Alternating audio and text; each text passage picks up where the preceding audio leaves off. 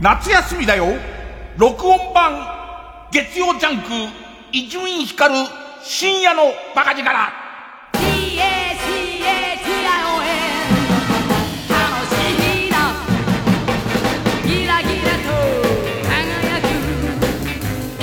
そうは言ってみたものの止めろ止めろ。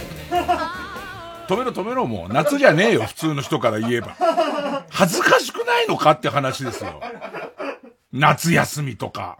ましてやこの曲、夏休みと言ったらこの曲とか、まあね、そういうことでね、あの、録音なんですよ。ね、録音なんです。ね、ええー、っと、すでにこう、撮ってあるやつなんです。で、そもそもはこの録音も、あの、コロナになっちゃったりとか、それから濃厚接触者になっちゃった時のための素材を作っといて、でいて、例えばその家にこう、えっ、ー、と、えー、自宅にいなきゃなんない時に、こう自宅でつなぎっていうかこう、ジョイントは生でやって、録音素材を出すみたいな、そういう予定で撮り始めたやつだから、だからなんか多分ね、今日聞いてても繋がんないと思いますよ。だってさ、何かあった時のためにみたいな、何かあった時のための素材って多分、えっ、ー、と、しょっちゅう言ってると思います。だってその時はそう思ってたからね。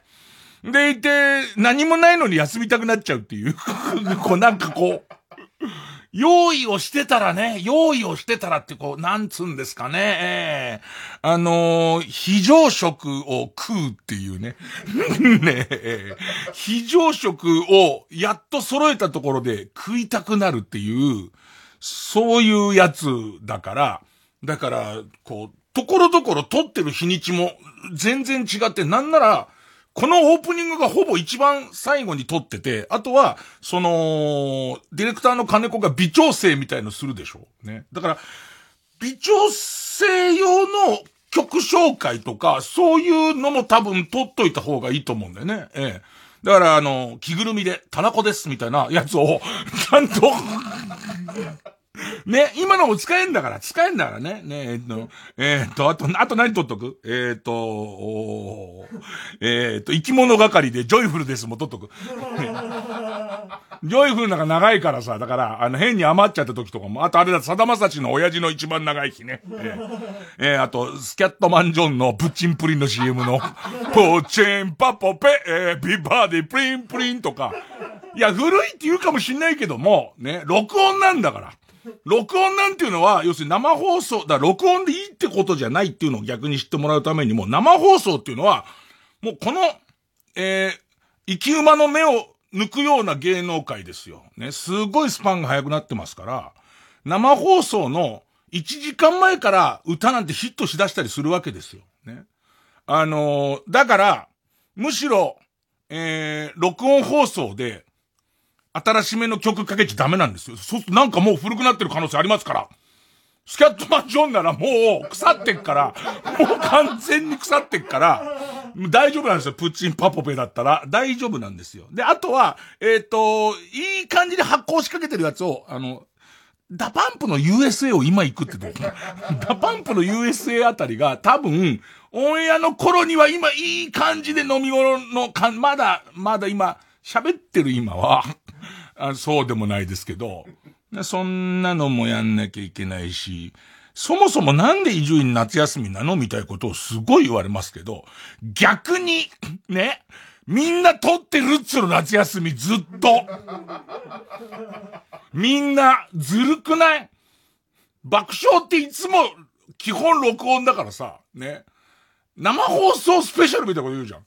ずるくないそんなのだって。ずーっと俺生やってますよ。朝の番組なんて。ね。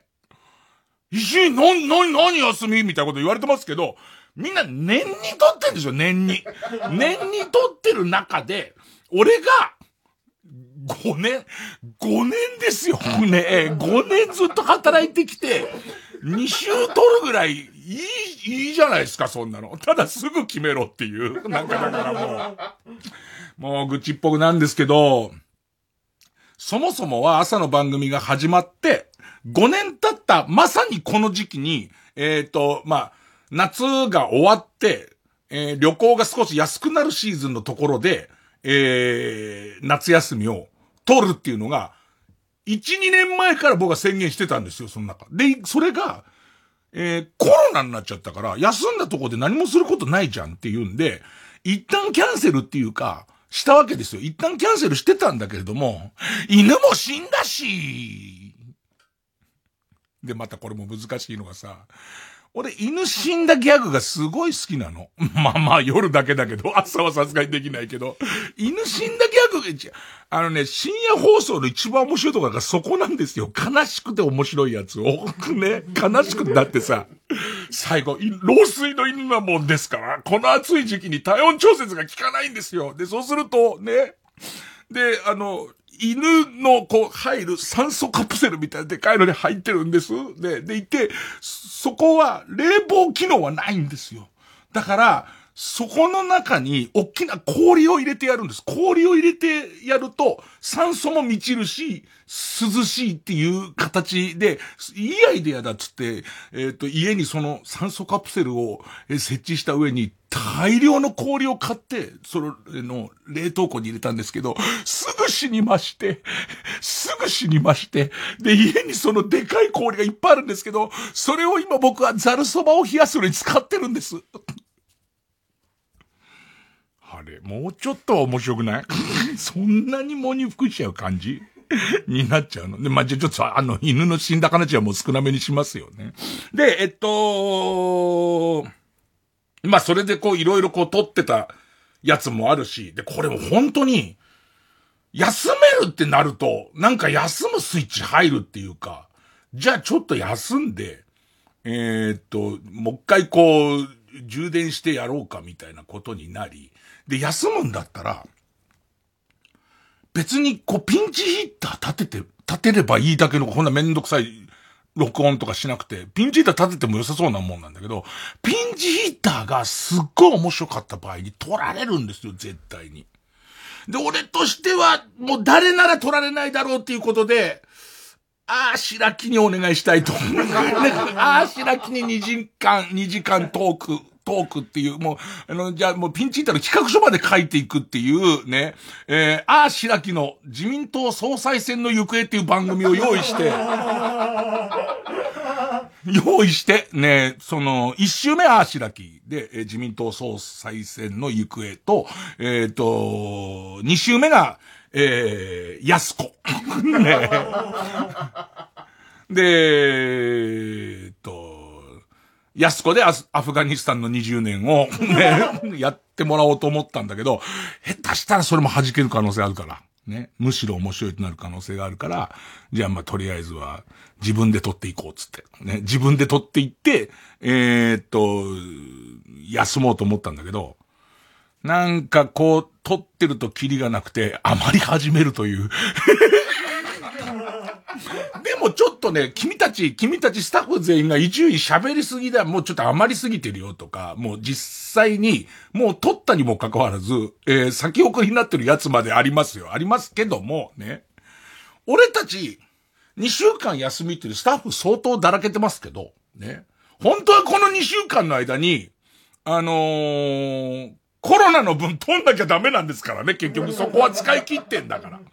なんなら来ますよ。来ちゃダメなんだって、それは。意味がもう全然ないんだ。えー、まあそんなこんなでとりあえず一曲かけときますかね。えー、ちょっと僕の好みで、僕の好みで旬の曲ということで、えー、ザ・クロマニオンズの、えー、ドライブゴー一番新しい曲のカップリングで千円坊主。ああ千円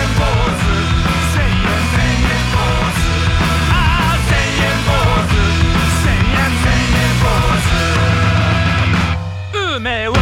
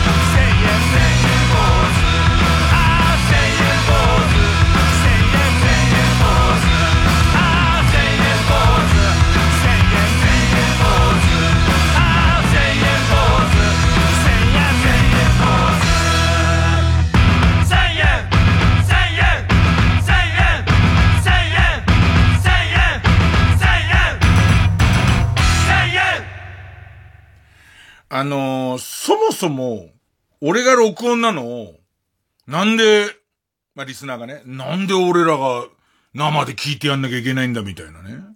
そういうことになるじゃないですか。ね。あの、こんがらがってくるじゃないですか。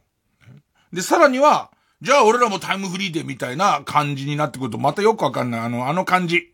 えー、っと、あの、YouTube 映像の特集のテレビ番組を、えー、YouTube で見てる感じになってくから、わけがわからなくなっていくから、いや、生で聞いてる人には生で聞いている人に対するご愛顧ということで、えっ、ー、と、プレゼント。プレゼントで、えー、例の、僕の草野球チーム、ビッグアスホールズのレア帽子を、えっ、と、まずは、生で聞いてる人のプレゼント枠で3名様。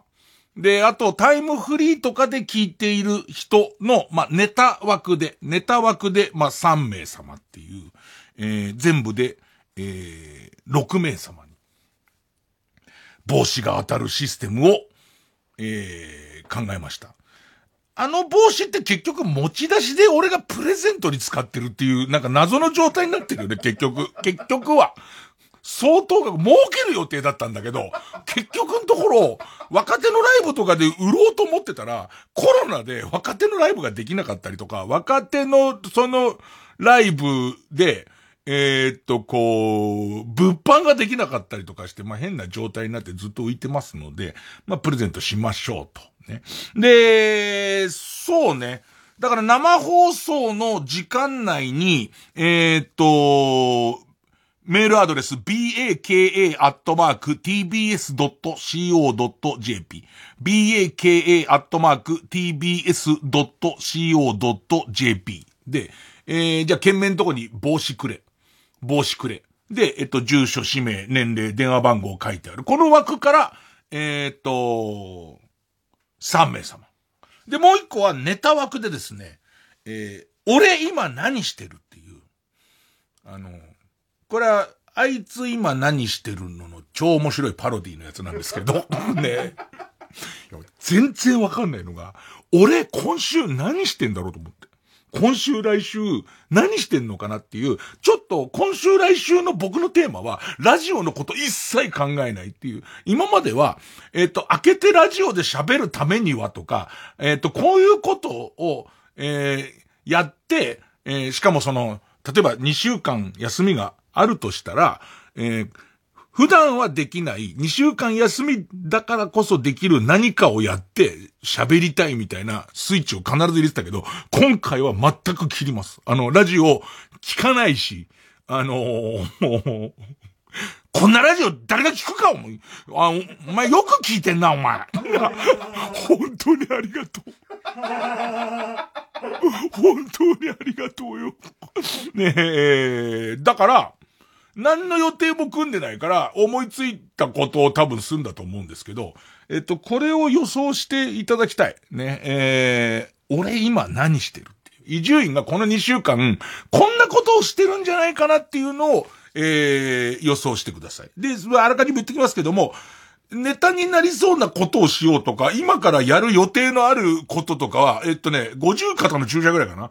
50肩の注射の日が入ってんで、50肩の注射には行きます。で、えっと、こっちの方はタイムフリーで聞いてくれてても、それから生放送中に思いつかなくても、えっと、構いません。ね、えー、っと、こっちもメールアドレス、baka.tbs.co.jp、baka.tbs.co.jp で、えー、っと、ネタを書いて送ってってくださいと。月曜ジャンク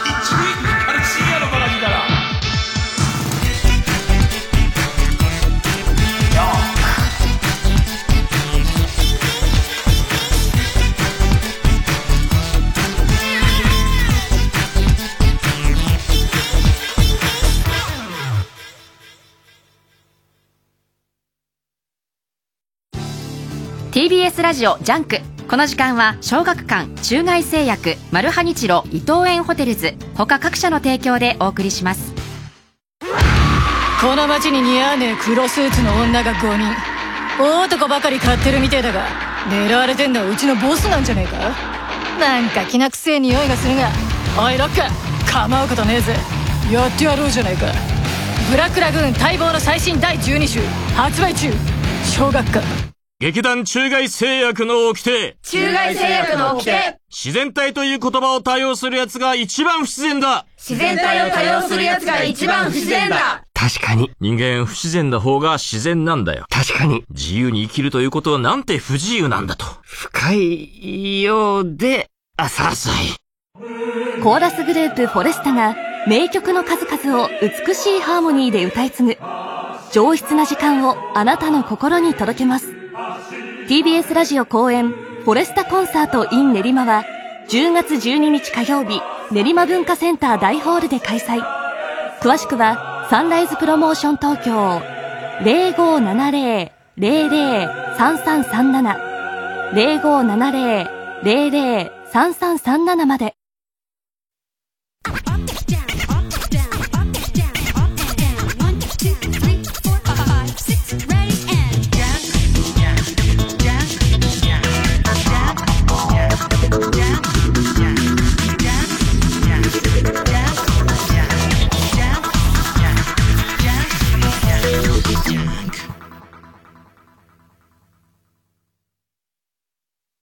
濡れたウェットスーツ姿の美女に再び誘われるマルフカ・ニッチーロ。彼が着いた場所は同じ姿の美女が舞い踊る竜宮城だった。次回「パイレーツマルファニッチーロ」夢か幻かクロマグロ完全養殖の海へ。ビシビシだ！マルハニチロプレイステーションプレゼンツマイゲームマイライフ16日のゲストはお笑いコンビ宮下草薙の宮下健翔さん父親があの、ストリートファイター積もってて、ええはい。で、それを多分一緒にやった記憶が、お父様がねまたね。群馬最強と言われた地下格闘家。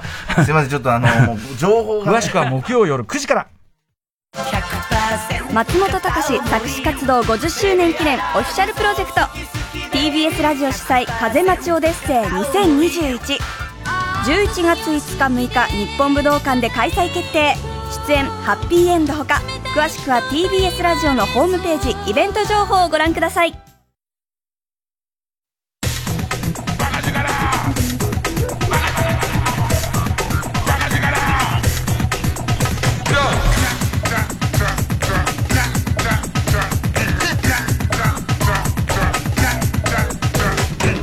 月曜ジャンク一丁院光る深夜のバカ力。俺になんかあった時用特別企画、新勝ち抜きカルタ合戦会を勝ち抜いたカルタ、フォーエバあいつの頭はゆえよーということで、あの、この素材が、えー今流れてるっていう ことは、ま、なんかあったんでしょうね。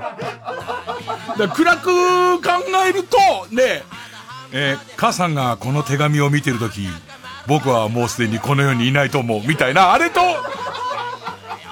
ま、なんかだからね、なんかだから、もう、もうその、ま、ピンからキリまで、まあ、ると、聞きづれえわ。あと喋りづらいわ。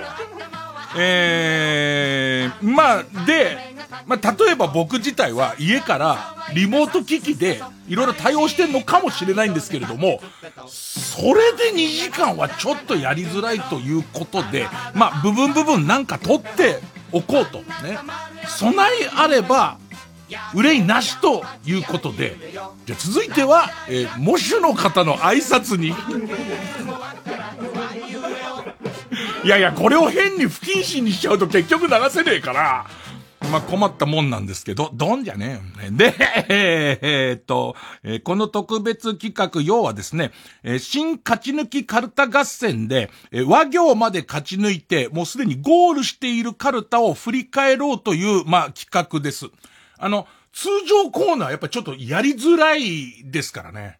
あんなバカみたいなカルタを自宅で読めるかっていう話なんですよ。ね？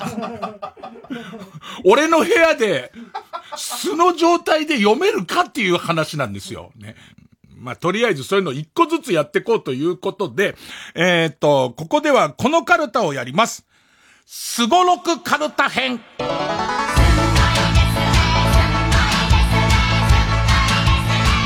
ごいですねすごろくカルタ。すごろくのマス目に書いてありそうなことが書かれたカルタです。取り札を並べてすごろくもできる。画期的なカルタかも。スタートは2015年2月9日。ゴールは同年11月30日。その間10勝3敗で駆け抜けました。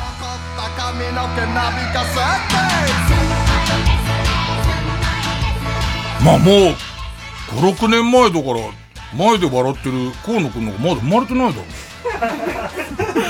あの、えー、5、6年経つと正気に戻るから、すごろくカルタなのね。すごろくカルタだから、BGM はすごいですねっていうのが、バッチリだと思ってたんだね、当時はね。そこからちょっぴりまあまあ恥ずかしいんですけども、まあ要はすごろくの、のなんかマスみたいなことを書いてもらって、で、当時言ってたのは、その画期的なのは、そのカルタを並べると、すごろくにもなるっていう。カルタをシャッフルして並べてスタートからやっていけばすごろくにもなりますよっていうことで、えー、っと、やったんですけど、やっぱりね、まとめて、振り返ると、まあどうかしてますね。いきますかね。じゃあちょっと名場面集的に。あ、ペンネーム闇のジフさん。あ、アスパラが、どうやっても、尿道に入らない。5、戻るって書いてある。なんなんだそれさ、の、やっぱ落ち着くと面白いのはさ、どうやっても入んないね。角度とか、あと、おちんちんも甘い尻して、こう立てたりとかして、立てれば入っかなってなったら、いや、こう立てたら余計入んないから、一回シュンとさせてみようとか、いろいろやるわけ。アスパラもちょっと細めのやつ使おうとか、ホワイトだったら入んじゃないの？と思って、こうやって入れてみるんだけど、どうやっても入らないまでわかんだ。5戻るがわかんないんだと思って。いや、だってさ、文字だよ。この、すごろくのテーマも今思えばわかんないんだけど、ね。例えば人生ゲーム的なもんだとするとさ、まあそのどうしてもアスパラは入れたいわ、しょうがないわ、この人が、主人公が。で、どうしても入んないなら、本来は、3回休みだよね。本来は、本来は、まあまあ5回休みかもしんないけど、ね。こんな感じで振り返ってたら、3時間あっても多分足んないと思う。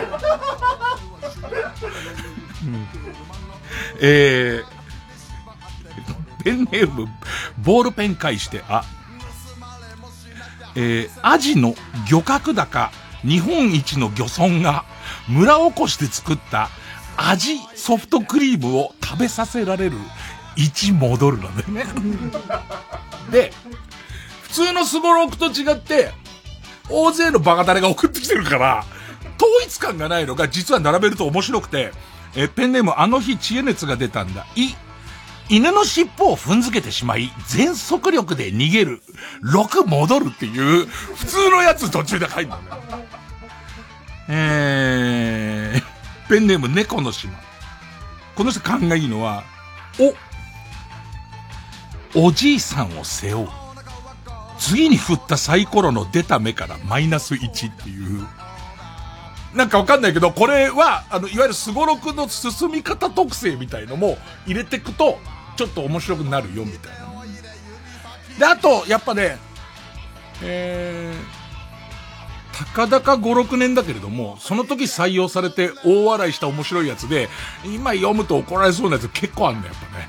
それはもうしょうがないよね。そういうもんだから。本当に。えー、えー、か。週はもう変わってきますね。か。えー、ペンネーム真剣か。川中美幸のコンサートに行く。一回休み。そば焼酎うんかいアンコールなんつって。そば焼酎なんつって。しかも、うろ覚えで、多分、そば焼酎雲海川中美幸さんだったと思うけど、それも実は、実は違うかもしれないんだけど。ペンネーム大きいサイズ。か、カエルを触った手でチンチンを触る。6マス戻る。まあ、戻ることにはね、戻ることにはなりますよね。ペンネームラング。け、警察が父親を探している。3戻る。ラジオネームウルトラマンキダ太郎、け。ケルベロスに左右のケツを同時に噛まれる。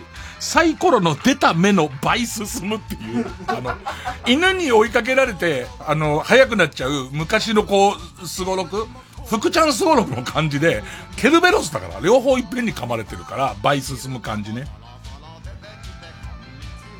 えー、もうこの辺りからもうわかんない。えー、限界のアドラステアか、空手の師匠をボウガンで倒す。色あせないやつ色あせないね。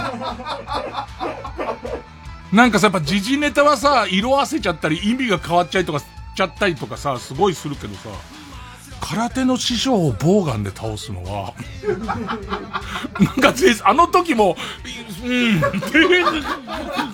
うん、なんか、なんかいけないことをしてる気がするっていう。えー、ペンネームテント戦木。霧で視界が遮られ、桜水産には行けそうもない。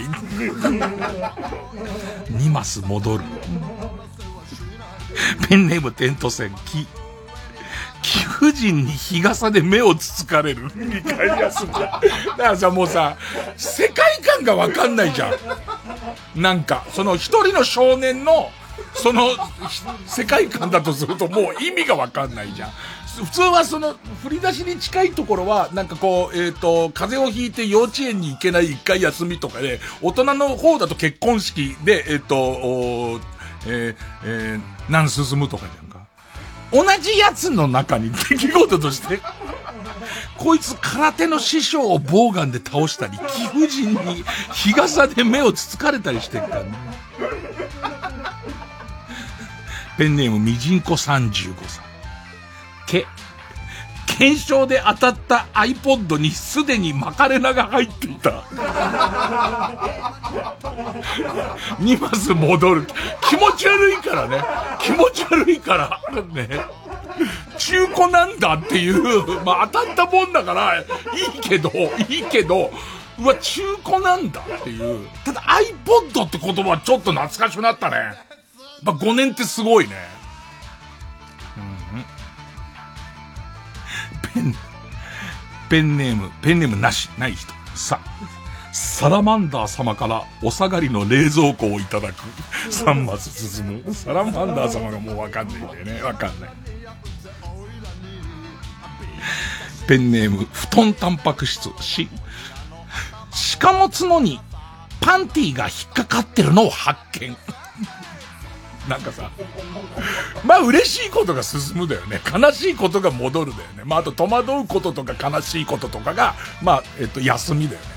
それで言うとさ、鹿の角にパンティが引っかかってるやつは、ちょっと嬉しいんだね、これね。はあつって、思いがけないところに、かなりセクシーランジェリー系のパンティが引っかかってたんだろうね。はあっていう。で、結構遠目で、野生の鹿で、こっちをじーっと見てるから、近づくのも危険じゃん。だから、5マスは進まないよね。も2マスぐらいで、よかったなーなんつって。ね。えー、50音全部さ、選んではいるんだけど、その読まれたやつ、まあ、ある意味オールスター戦で、もう採用された中から、さらにいいやつを50音選んではいるんだけど、そのペースでやってたら、もうさすがにだよね。さすがにだよね。えー、せ、広島の風せ、セリナが、今の私を見ても前と変わらずチヤホヤしてくれると聞いてきたので、かなり上から目線で、俺は他の奴とは違う。ここから先は、お前次第だな。と言ったら、すがりついて泣き出した。3マス進む。あれ？ちょっと待って、ちょっと待って。違うんだって、違うんだって。5年経って面白かったんだって、5年経って、5年経って一昨日選んだ時面白かったのに、なんでだろう、2日でちょっと違ってきたんだよ。俺すげえ不安になってんのは、俺これ流れてる時で聞いてる可能性高いわけ。聞いてる時に、もう一転がりしてることあり得るわけ。もうなんかすごい嫌だ。で、俺聞いてる時おそらく今よりナーバスになってると思うんだよね。だって何かしら俺に起きてんだから。え？ー、じゃあもしかしてだよ。今の、今、あの、皆さんが聞いてる今、今。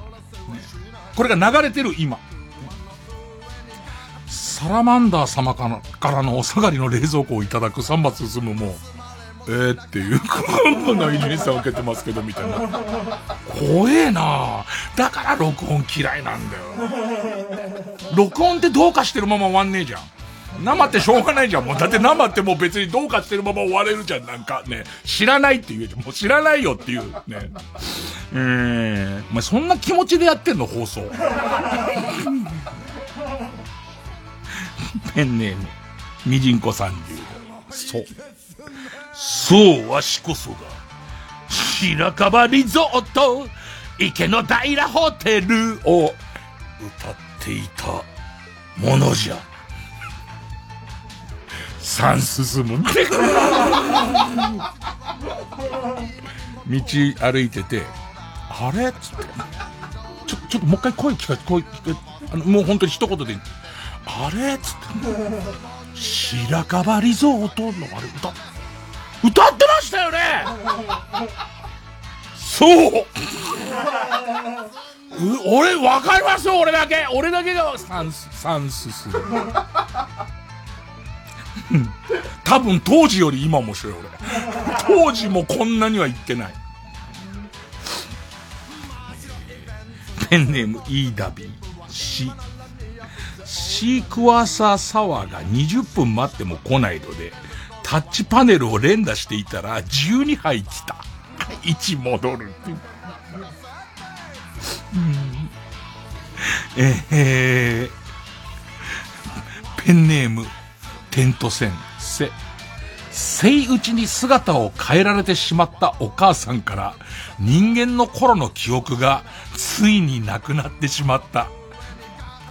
4回休み。ペンネーム BJ さと。つ、つきたての餅に古くなったキネの毛羽がまんべんなく入っているに戻る。だからさ、全然ストーリーがさ、仮面ライダースゴロフとかじゃないからね。生打ちに帰られたお母さんから、ちょっとだけ、最後にもちょっとだけあった人間だった頃の名残みたいなやつが、ゼロだっていうか、もう生打ちだから。で、も多分、あと、そうね、ものの一年もすると、こいつ生打ちなんじゃねえかっていう。花からお母さんじゃねえんじゃねえかってなってくるから。それと同時に、多分久々に餅つきってことになったんだろうね。それこそコロナ禍みたいだ絶対できないじゃないですか。まず、もうもはやさ、コロナ騒ぎでちょっと忘れてるけどさ、その前にノロウイルス騒ぎたもんね。ノロウイルス騒ぎの頃に持ち主、餅つきなんかなくなって、コロナでますますなくなって、いよいよこうなんかいろいろ大丈夫になったからやろうかって持ってきたら、キネとかもうちょっとこう老朽化しちゃってるわけ。これでも一応やるだけやろうぜっ、つってやって、さあ食べようって思ったら、えー、っと、餅の中にその毛羽がまんべんなく入ってるっていう。なんつうのかな、あの、嫌なことの寸法が違いすぎちゃって、それで、いいのかどうかが、だってさ、なんだろう、ここの嫌な感じが、にます戻るで、お母さん、生打ちに変えられたお母さんのくだりが 4回休みに済んじゃう感じとかは僕すごい、すごい好きです。ペネムファイヤーダンス失敗。ナンプラーを祈祷に塗っていたおかげで、どうにか死なずに済みました。一進むっていう。どういうイラストなんだろうね、このコマ。ねえ、このコマは。ねな、ナンプラーはタイ、ベトナム、どこ？なんかニョクマムがどこでナンプラーがどこってあるよね。ださ、ナンプラーの国の国旗とかは書いて、醤油差しみたいのがあって、で、いて、祈祷が真っ赤に腫れ上がってる絵が書いてあって、で、1進むだから、少しニコニコしてんだろう。えー、ペンネームみじんこ35、ぬ、抜け落ちたチンゲの山を見て爆笑するインド人に恐る恐る尋ねたら、ヒンディー語で無限の夢と読めると教えてくれました。三進む。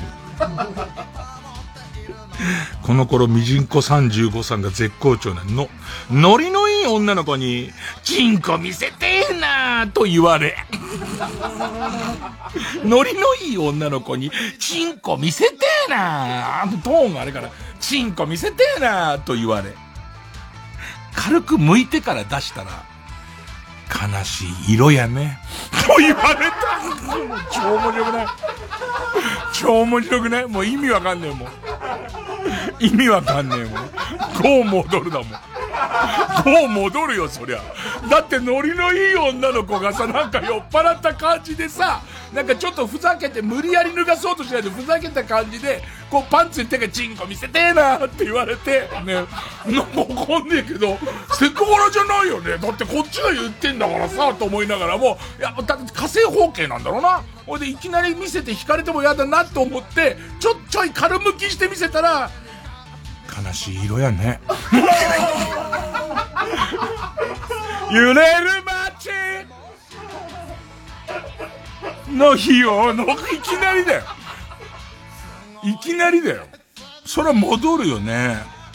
面白い。やっぱ5、6年経ってもやっぱ面白いやつ面白いなえー、ペンネーム砂肝馬太郎。で、いいのはやっぱり、輪までゴールした上で並べてみると、だんだん逸脱していく感じがよくわかんないけど。砂肝馬太郎は、ハイタッチおじさんとハイタッチをしたら、手が船の匂いになった。ひとまず戻る。船おじさんだよね。あ、俺これすげえ覚えてるんですよ。ペンネーム憧れのトランジスタガール。ハバネロと砂の入った壺に、何度も出し入れして完成させた鬼祈祷で。やる気のない風俗嬢を懲らしめた当時もだから当時も笑ったよね。これ当時もさ鬼祈祷っていうか読書の作り方。こいつもやっぱりその風俗に関してはその一言ある人だからこれはなんかいろんどうにかして分からせなきゃいけないと思ったんだろうね。ハバネロと砂の入った壺におちんちん立ったら、はいって抜いて、で、熱いじゃん。それでもう多分手当てをして、で行ってまたちょっと体勢ついたやつで、はいずっとやって、もう自分全然大丈夫になったところで、ついに鬼祈祷が完成するんだよ。苦節何年かで。よく頑張ったよ。えー、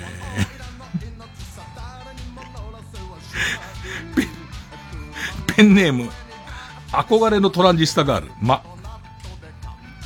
まだ、まだ、エスパー伊藤さんが中にいるのに、ポン菓子製造機が作動し始めた。一回休み。ペンネーム砂肝馬太郎。砂肝馬太郎は、この前の週にハイタッチおじさんを読まれてんだけど、ま、マグネットおじさんが、後編でいつも、くっついちゃうぞーと、僕や友達に抱きついてきて、少しおちんちんを触ってくる。お母さんたちと警察に行くので一回休み。ペンネームおざなりちゃんむ、娘のツイッターアカウントを発見。自己紹介の欄に、チンポコ大好き一回休み衝撃なんだよ。おやおやってこれ娘のツイッターアカウントだなっつって見て。で、自己紹介欄、何々なんて、チンポコ大好きってやって、そのまま、わなわなわなわなわなわなっつって、どう注意しようかしまいかっていう。うーん。えー、ペンネーム、煮え湯500杯、み、3日前に婚約、婚約破棄した女のツイッターのアイコンが、コロスケから大量の待ち針を刺されたキューピー人形に変わっている。振り出しに戻る。うーん。えー、ペンネームチクビーマン、ラ。ラットで実験した時はうまくいったのに、いざ森口博子で試しても、惚れ薬の効果が全く出ない。2マス戻る。急にだよ。もう終盤ってことは分かってるわけみんなずっと言って、あ、もう、あの、ラだっていう。ラってことは、そろそろ、えっと、この、えー、ネタで思いついたアイディアをエスカレートさせてどんどん出そうっていう時に、ペンネームベッティ故郷へ帰るレ。レンコンをそのままペン立てとして夏休みの工作で提出する。一進むっていう。もっと言うと、俺選んでっからね。ね選んで読んでっからね。ここでこれかっていうのすっげえ好きだから。ペンネームウルトラマンキラ太郎レ。レバーの臭みを取るためにつけていた牛乳を母親がコーンフロスティーにかけて朝から出してきた。もうすごい、何が嫌だっつってももう、何にもかけないで食べるのより嫌だよね。レバーの臭みを抜くためにちょっと血の浮いてるやつだもんね。の牛乳、もったいないから。もったいないから。母親からしたらもったいないから、あの、で、あとコーンフロスティーなら甘いから。ね、そのコーンフレークよりも甘いからわかんねえんじゃねえかっつって。4マス戻る。ペンネームギラギラ動画。いや、いよいよは。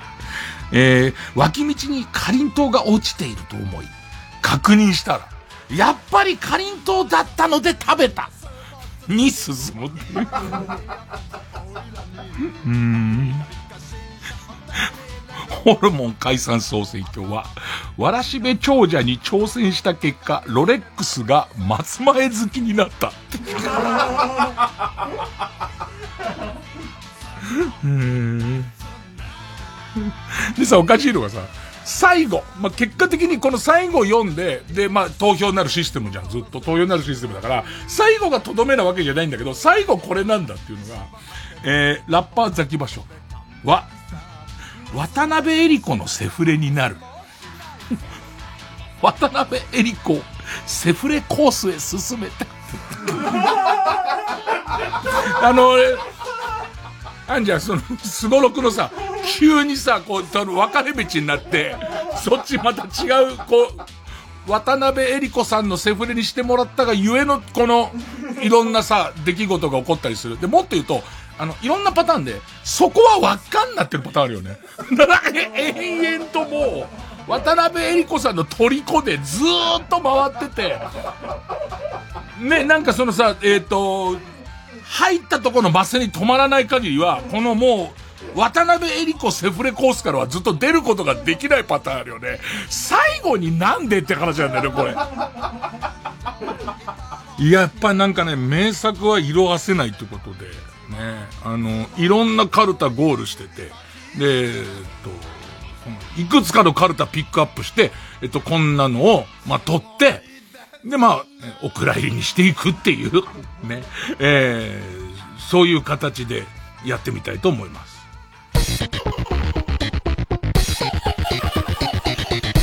月曜ジャンク、伊集院光深夜の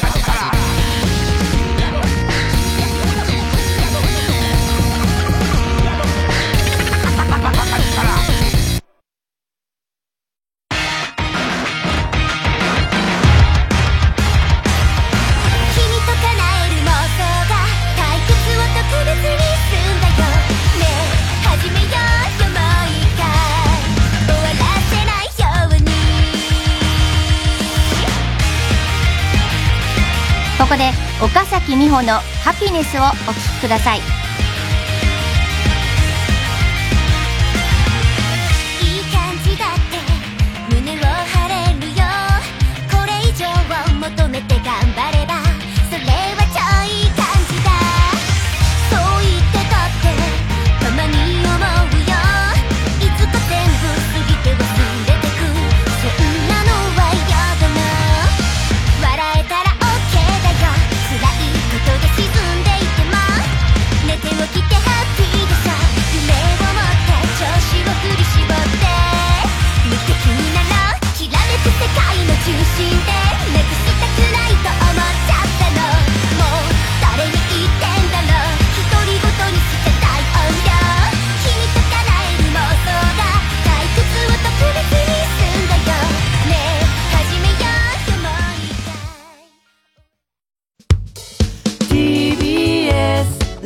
ジオ905 954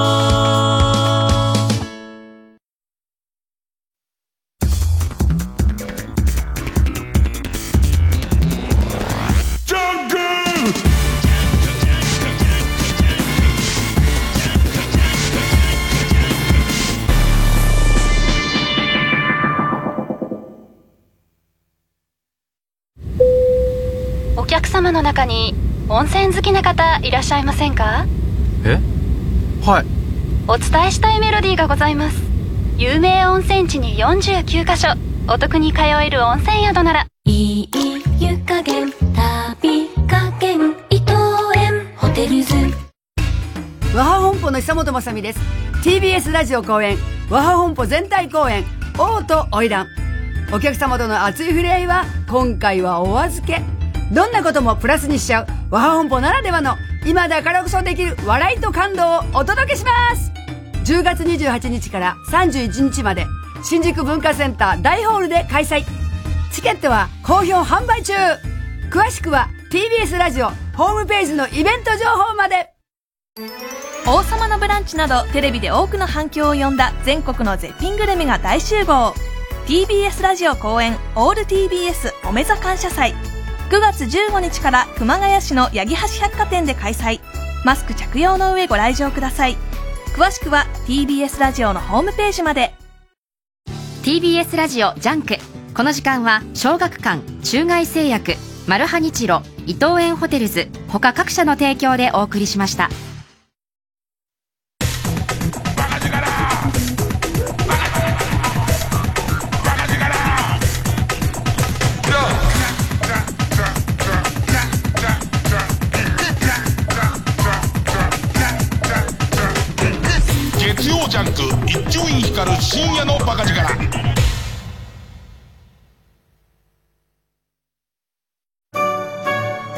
水泳の作田書道部の文字。君と出会って素敵な夏になる。と思ったら？誰から？多分だけど父親から？前の。なぜか本当の父親を探すことに。私でよければやってみる。実のお父さんって人に会いに行く。作の親には内緒。見えるんだ。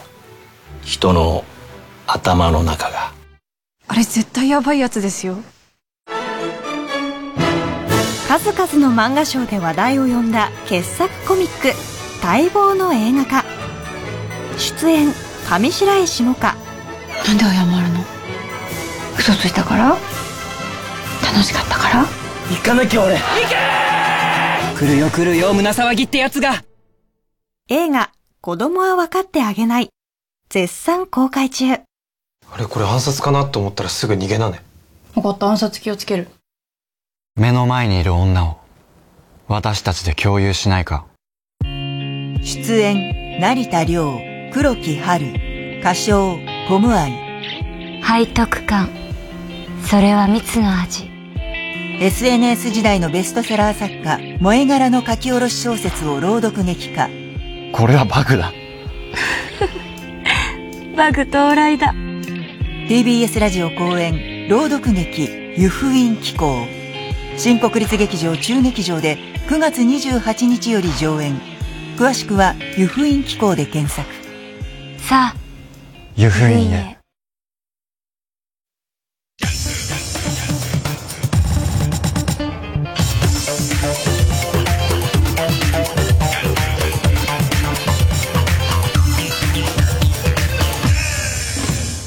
さて、この番組も実はですね、いろいろこう企画会議とかやってます。で、中でも若手の構成陣に、こう、そろそろ担当コーナーっていうか、君らの企画でなんかこうコーナーを、やらないかということで、なんかいいの思いついたら企画書書いてくれと。でいて、こう、わかりましたなんつってすぐ書いてきますよ。若手やる気ありますから。それを即病気のヤギに食べさせるという。見てる前でですよ。伊集院さん見てくださいなんつって。ね、僕ずっと温めてたんですだったら、そのまま病気のヤギに食べさせるっていう。で、病気のヤギはね、消化器系がかなり弱ってますから、今時の髪をね、消化しきれませんからね。どんどん弱ってくっていう、誰にも得がないっていうね、あの、逆ウィンウィンな、えー、形の、まあまあ地獄、地獄ですけどね。で、そんな中でこういう機会、録音ですから、試しにこう今喋ってみて、もうダメだったら、あの、ハードディスクを、病気のヤギに食べさせれば、いいということで、えー、オンエアされてるということは、この企画は一応こう、えー、やってみましょうっていうことだと思いますよ。えー、まあ、あの、大家、大家くん、若手サンバガラスの大家くんの、えー、原案の、えー、新コーナーです。こちら。新コーナー、教えて、老害さん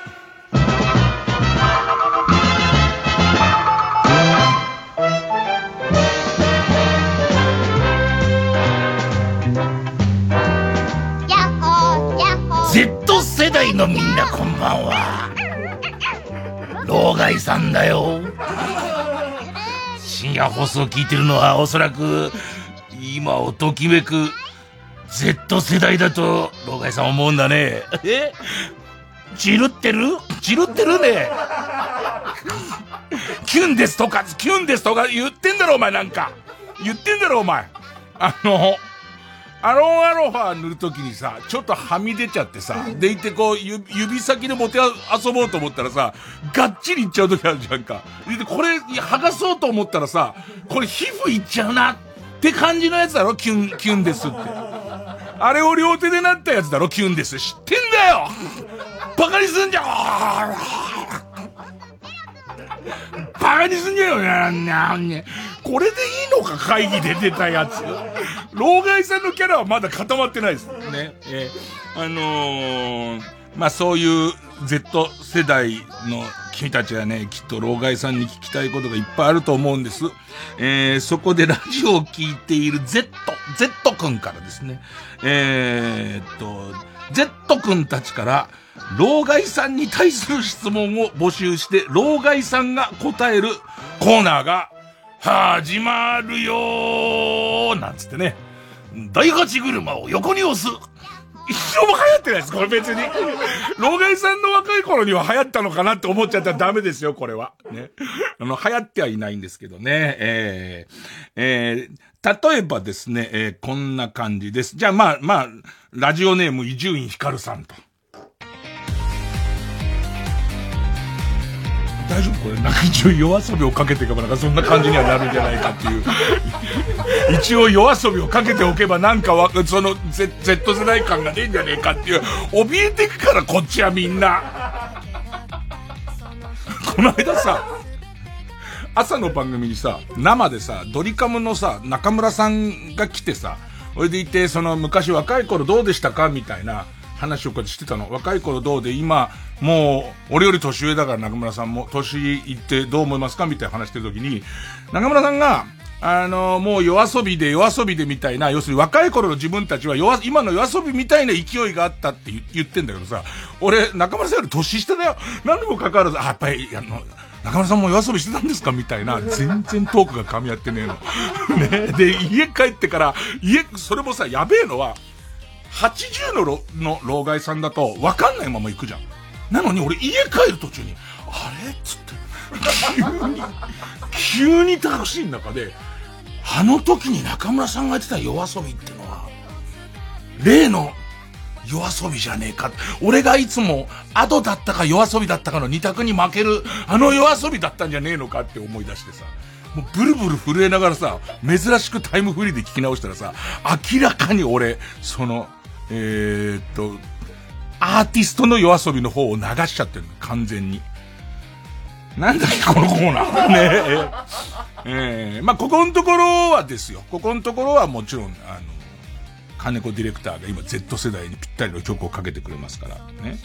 えー、要は、老害さんに対する、その、えー、Z 世代からの質問ね。ねえ、老害 さん付けもしねえからね。基本フォーマットさん付けとかもしないからね。ねえ、老害。老害が若かった頃って、Google マップとかなかったんでしょ？待ち合わせとかどうしてたの？なんか、社会で習ったのろし的なやつを使ってたの？牛糞を丸めて乾燥させて繊維質の塊にしたやつをポッケから取り出して炙ってたの？臭くない？臭くなくなくない？教えてなんつって。うん。これ例題を俺が考えたからすげえ無理してんだ。これ、これだけは言っておきますよ。Z 世代の、えー、リスナーが増えるように僕は、この、大谷くん考案のコーナーを採用したわけですから、Z 世代でもないのに、ね？三十四十のおっさんが背伸びして書いちゃ、絶対ダメですよ。見たらわかるんですから。泣く泣くないって書いた時点で、お前、さてはってことになりますから、あの、これだけは注意です。これだけは注意してください。ね。あの、知ってるのにも関わらず書いてくるっていうね。えー、そういうのはもうやめてください。それは、あのー俺がもし騙されてこれ Z 世代からの質問だなって思ったらね、読みもしますし、深夜のバカ力カードも出してはいきますし、そもそも Z 世代なんか聞いてねえだろ、これっていう。えー、まあそういうことでね。俺らどう、マップない時どうしてたんだ？俺だから、渋谷に初めて行った頃、俺東京だよ。東京にね、ね、おじさんだって東京だよ。あの、このキャラ付け後で決まってくる。ねその、老害さんだって東京で生まれて東京で会ってるのに、渋谷全然わかんなくて、初めて渋谷に行った高校生ぐらいの時は、えっと、東急ハンズに行きたいんだけど、今も東急ハンズあるよな。東急ハンズに渋谷の駅から行きたいんだけど、その、方向がわかんなくなっちゃう。渋谷っていう街は、方向がわかんなくなっちゃって、わかんなくなるたびに、一旦八甲まで戻ってたからね。戻って、こっちのこっちでこっちだよな、みたいななんだけど、何度言っても東急ハンズがわかんなくなっちゃうんだよね。それが老害さんの、あの、老害さんの若い、若い頃ですよね。あとはだから、えー、っと、角角に耳の裏を押し付けて、俺のなんか分泌液みたいなのつけて、でいてそれを辿るみたいなことをやってましたかね。えー、ということで、えー、教えて老害さん。Z 世代だけしか出しちゃいけないコーナーなので、えー、っと、来るかどうかもわかんないですけども、えー、オンエアされていたら送ってください。お待ちしております。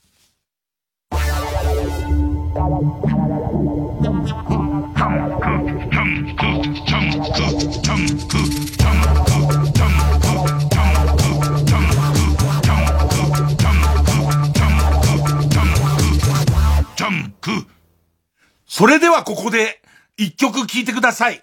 スキャットマンジョンで、プリプリスキャット。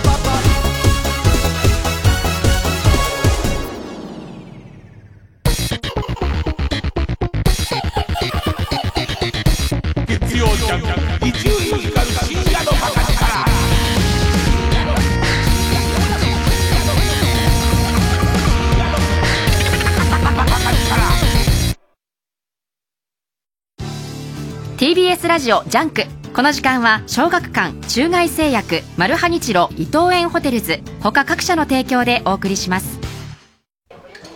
お前家買うんだってな。はいついに。買う前によく読んどいた方がいいぞ。ああ契約書を？いや正直不動産を。不動産営業の裏側を大暴露。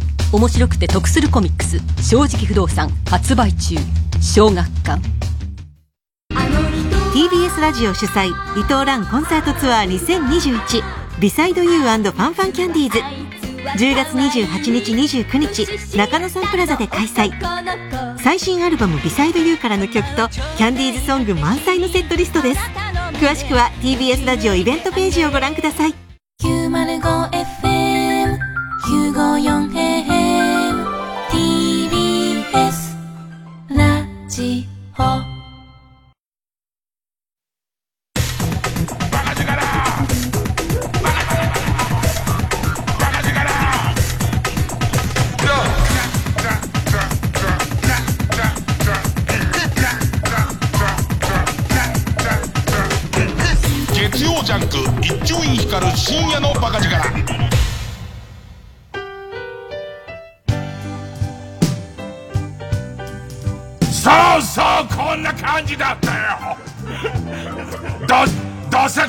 さくさに紛れてここで復活。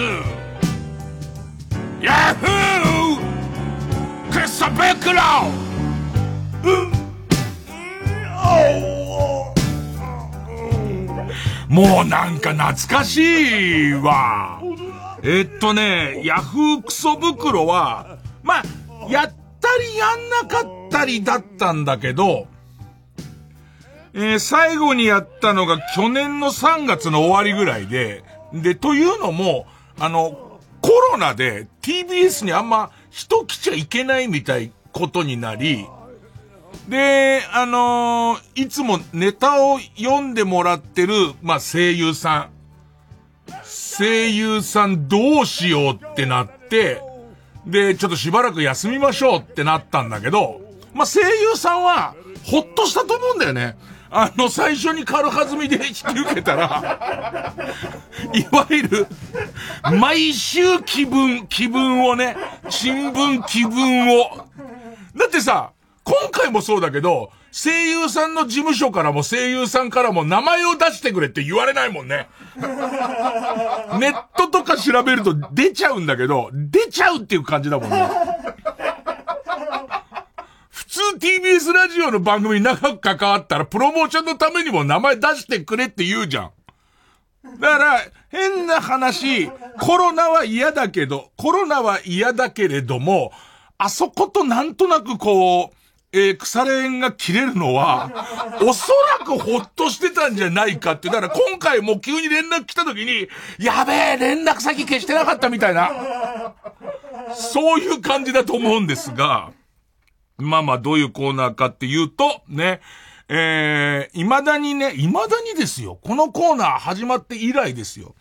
あの、ヤフー知恵袋さんに、もうすごいこう、世の中の知恵者たちが、ある意味好意で、いろんな人のこう疑問を解決してくれるっていうね、質問に答えるっていう、えーっと、素晴らしいコーナーなのに、くっそみてえな質問が来るじゃないですか。ね。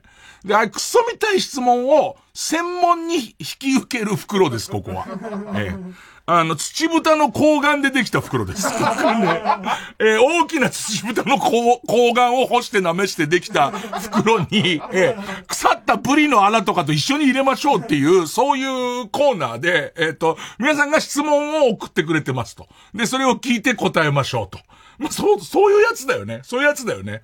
で、えっ、と、じゃあ、最初の質問ですなんつってね。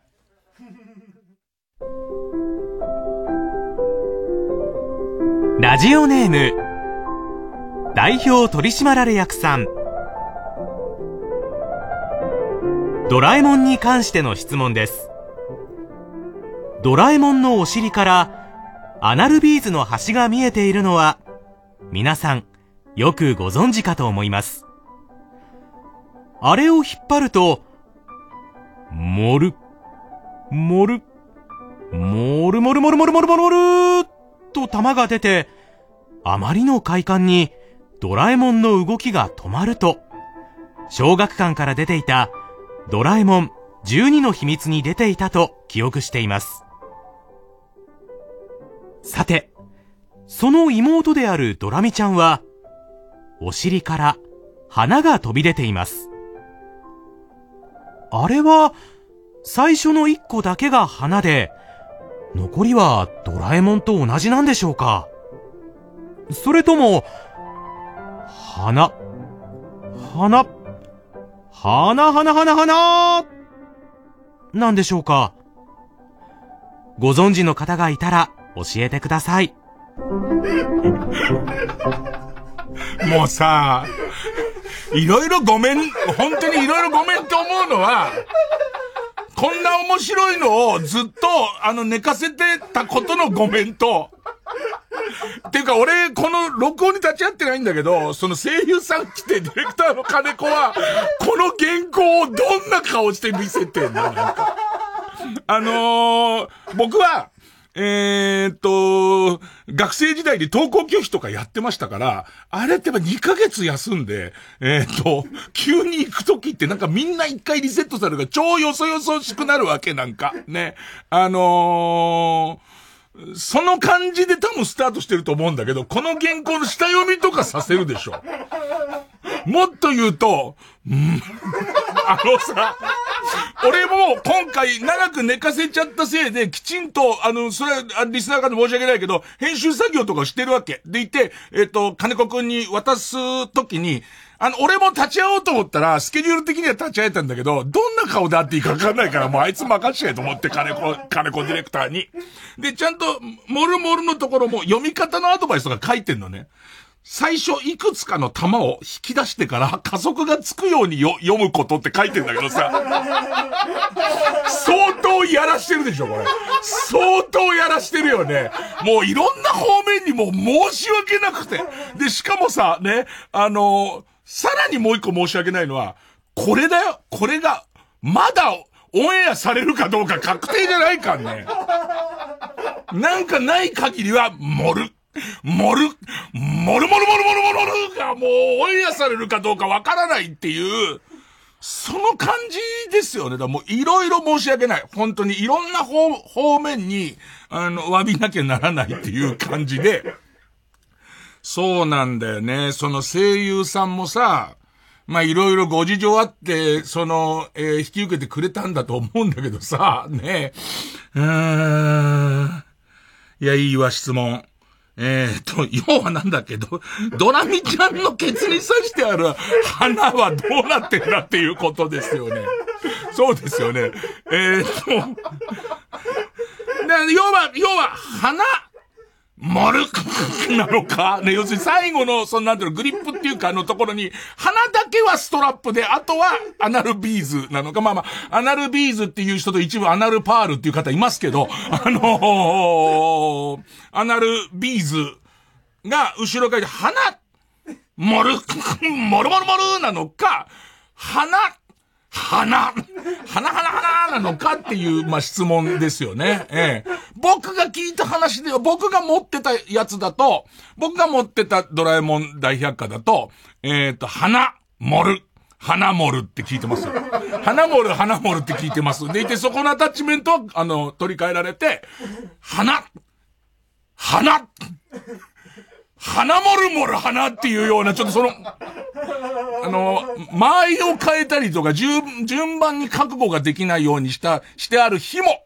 紐、確かね、声優が千秋になってからは、えっ、と、花盛る、盛る花みたいなやつやってるっていうふうに、僕は聞いてますけどね。あとやっぱり、要所要所すごい好きなのは、えっ、と、小学館から出てたドラえもんの百科はあったんですけど、ちょっと記憶違いしてるのは、ドラえもん12の秘密っていうすごい少ないんですよ。で、すごい少ないのに、いろいろドラえもんの秘密の、だから12個の中にこれ入ってるっていうね。で、いろいろ間違ってる記憶とかあると思うんで、僕もね、その、えっ、と、この、えー、コーナーも、それからもう、そもそものヤフー知恵袋も、あの、専門家が答えた限りませんから、僕自体も、あの、合ってるかどうかわかんない。僕の記憶ではそうだったとしか 言えませんけど、こんな感じだったね、このコーナーね。前からずっといい加減なことを言ってたもんね。そういうことでいいんだよね。はい。さあ、それでは、続いてはこちらの質問です。ラジオネーム、ジャガーノートさん。子供たちで賑わう日曜日の公園にテントを立てて、その中で全裸になることで、ギリギリ合法の範囲内で野外露出を楽しむ。という遊びを、夢工場ドキドキパニックと呼んでいましたが、最近になって、同名の任天堂のテレビゲームが存在すると知り、権利関係に配慮して、名称を変更しようと思っています。今思いついたのですが、この遊びを考えたのが兄であることにちなんで、マリオブラザーズなら大丈夫でしょうか？はい、基本大丈夫だと思います。ただ調べてください。いろいろ調べてみてください。僕だってすべての、その、ものの名称とか登録商標を知ってるわけじゃありませんから、多分今までは、あのー松沼ブラザーズとかはあったと思うんですけども、言葉は多分もう、えー、えー、と、と、商標登録されてると思いますけど、えー、と、あと、ジャイアンツの松原ブラザーズね。え、もう副音声やるぐらいになってんの？その、えー、っと、若手の笑いの子みたいのももう、あの、多分最新で、えー、登録されてると思いますけれども、マリオブラザーズとは一回も聞いたことないですね。えー、だから大丈夫だと思いますよ。えー、あの、まあ、一応これね、僕は単純に、この遊びと、この人の持っている、えー、順法精神、法を守ろうっていうね。あの、日曜日の公演で行っていきなり全裸になるなんて許されないことなんですよ。ただテントを立ててますから。ね。テントを立てた上でちゃんと誰にも見られない状態でテンションが上がってるっていう、この順法精神ですよ。でいて、さらにはその昔のゲームと同じなんじゃないかっていう、えー、っと、ことで変えようっていう、その法を守ろうっていう精神ですよ。ね。で、めちゃめちゃ面白そうなんで、あなたが思ってる以上に面白そうな遊びなんで、あのー、マリオブラザーズの頭に、スーパーってつけたらどうですか？それをつけることで、兄弟で、その、えっ、ー、と、えー、つ、継がれている遊びで、すげえ面白いっていう、ね、ルイージと一緒に、こうやっていこうみたいな。本当にごめんね、今まで寝かせ続けてきて。本当にごめん。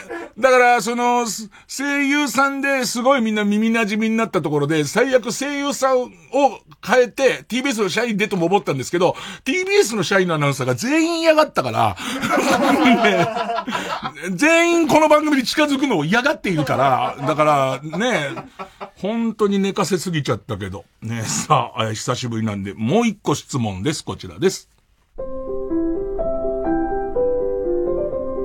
ラジオネーム大自然守さん。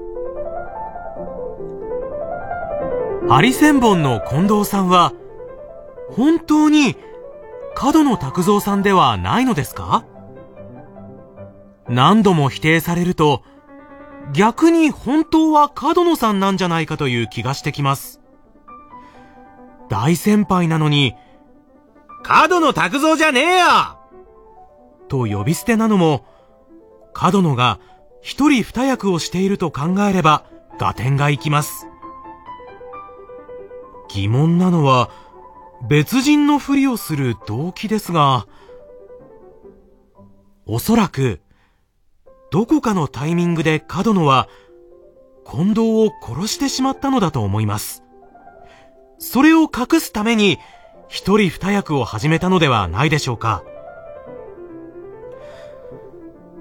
もし、この推理が正しければ、事件の発覚を恐れた近藤が、私を殺しに来るでしょ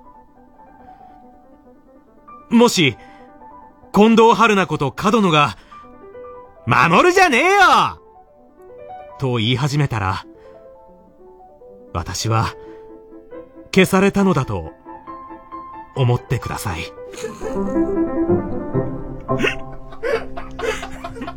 声優さん乗ってんな。角の卓そうじゃねえよを強めてくるあたり、すげえ乗ってんな、やっぱな。嫌いじゃないんだな。おそらくだけど。ねえ。いや、すごい推理ですよね。なんであんなに、もうみんな知ってますよ。近藤春菜さんもすごい無名の頃ならばパッと見て、えー、角野拓造って思う人もじゃあいたかもしれませんけども、こんなに有名になってまだ言うってことは、むしろもう、うんこ漏らしてねえよってすげえ言うやつはうんこ漏らしてますもんね。ごめんなさい。うんこ漏らしてねえよって俺がすげえ言うときは、俺は漏ら、漏らしてますからね。絶対。もしくは、えー、おそらく吹きが甘かった自覚があるからね。そういう時には、俺じゃねえ、俺じゃねえっていう時には、これはすごい推理ですよね。急に、これ大自然守さんですから。もしね、えー、近藤春菜。まあ、近藤春菜っつっても角野拓造なんですけど、それが出てきて、大自然守るじゃねえよって言う人で、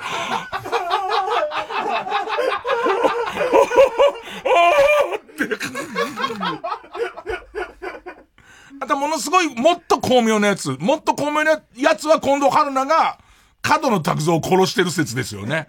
でいて、なんかこう、トリッキーに立ち回っている可能性も、最初のうち冗談で言ってたのを、多分呼び捨ても含めて怒られて、で、カッとなった近藤が殺しちゃってるパターンもありますもんね。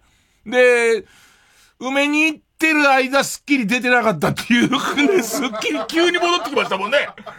多分、埋めに行ってる間スッキリ出てなかった可能性、怖い怖い怖い。伊集院光じゃねえよってあいつ言ったらどうする？まあ、その時にこのテープ流れますから。何かあった時、急に、何かあった時流れますから、まあ、むしろね、えー、一周も二周もしてよかったっていうことですけどね。えー、それじゃあですね、こんな機会だと長いのもいけそうなんで、えー、っと、じゃあラストこれです。ラジオネーム、ジャガーノートさん。ドラゴンボールガチ勢の方、お知恵をお貸しください。ウーロンが、ギャルのパンティーをくれ、と、シェンロンにお願いし、実際にパンティーをもらいますが、ギャルというのはとても抽象的なので、シェンロンはギャルのパンティーをどういった意味で解釈したのか、とても気になります。おそらく、ギャルとは若い女性を指すのだと思いますが、まず、若い女性の履くようなデザインのパンティ、ギャル向け商品の未使用パンティという解釈なのか、実在の若い女性が着用していたパンティ、とあるギャルの使用済みパンティということなのか、作中で描かれているパンティのデザインは、正直、若い女性が着用する一般的なデザインとは思えないものでしたので、おそらくはデザインのことではなく、実際に若い女性が着用していたパンティだったと思うのですが、だとすると、そのパンティを実際に着用していた人物が存在するわけで、それはどこの誰なのかという問題が発生します。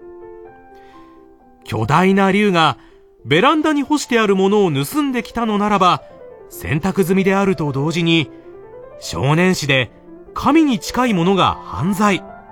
しかも、性的なものに手を染めるのは問題だろうし、きちんとお金を払い、その場で脱いだものであるなら、ブルセラとなり、また問題であろう。こうして考えているうちに、ギャルのというのは、ギャルという名の人ということであれば、あれは、ギャル曽根さんのパンティの可能性を思いつきました。いくらなんでもそれでは、ウーロンが羨ましすぎますよね。思い出したわこの手のやつの処理の仕方が、知らねえよだったって。ね、知らねえよ、そんなの。鳥山明に聞けよ、じゃあ。えー、ということで、えー、えー、と、これいつ、どのタイミングでオンエアされるかわかりませんけれども、えー、もう一回分撮っておきますから、ね。えー、っと、私が死んじゃってれば2回連続ぐらいはいけますよ。ね。あとは、えー、っと、コロナだった場合、これ難しいんだよな。急に真面目な話になるけどさ、コロナな場合は、症状が消えてからどれぐらいみたいな、検査してどれぐらいってなる。でいて、えっ、と、濃厚接触者に該当した場合は、少なくとも2週間だから、絶対2回分で、その、コロナであった場、何真面目な話してんの？もう一回やるかもしれない。もう一回取っとくってそれだけの話だよ。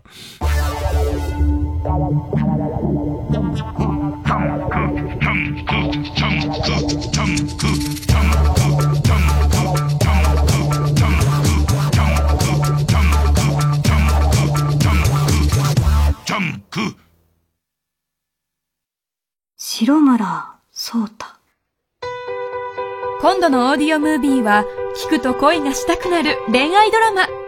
綺麗ですね。天然マイペースだけど魅力的な白村聡太。彼と出会う4人の女性は、次々になぜかじわキュン。いらっしゃいませ。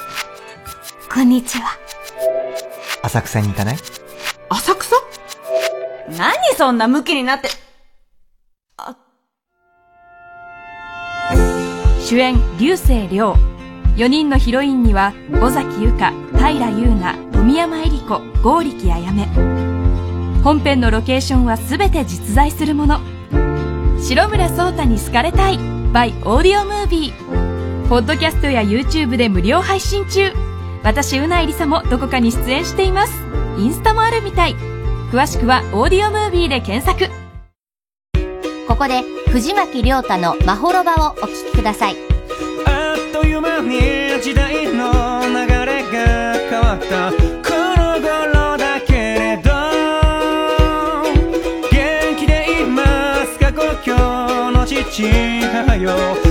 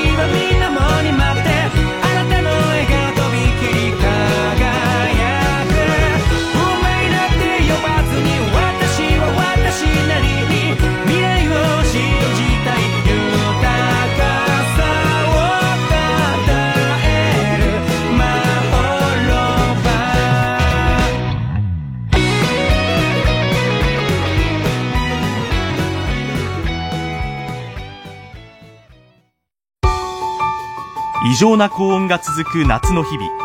これまでにない大きな被害をもたらす大型台風にゲリラ豪雨。私たちの日常が変わりつつある原因の一つが CO2 増加による地球温暖化と言われています。このまま二酸化炭素の排出量を減らさなければ日本の美しい四季はなくなってしまうかもしれません。一人一人の力は小さくてもみんなで力を合わせれば未来はきっと変えられるはず。何かが始まる音がする。TBS ラジオチャレンジゼロ。TBS ラジオは経団連チャレンジゼロに賛同しています。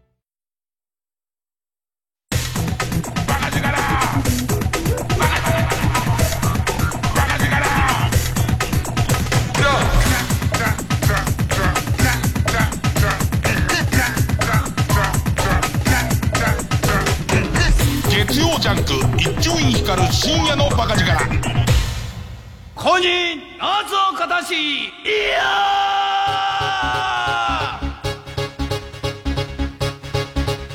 ナー!